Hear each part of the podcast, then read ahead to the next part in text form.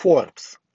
Семь принципов работы памяти, которые важно знать, чтобы улучшить навык запоминания, объясняет нейрофизиолог Тома Мироненко, Forbes. С нашим мозгом постоянно происходит что-то новое. Пластичность – это его способность быть не таким, каким он был раньше. По мере того, как по нервным окончаниям идут сигналы, они становятся более мощными или слабыми. Нейронные связи меняются и анатомически, и функционально. Синапсы появляются и исчезают, пропускают сигналы лучше или хуже.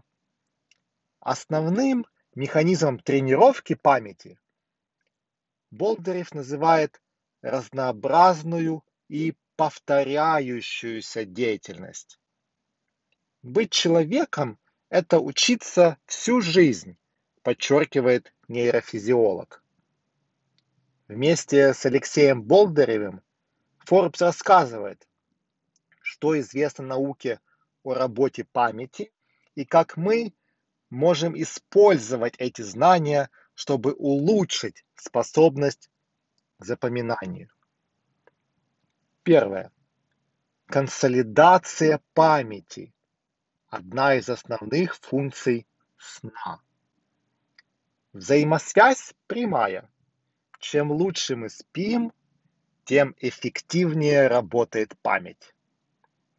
Во время сна стирается значительное количество новых синаптических связей, которые образовались в течение дня.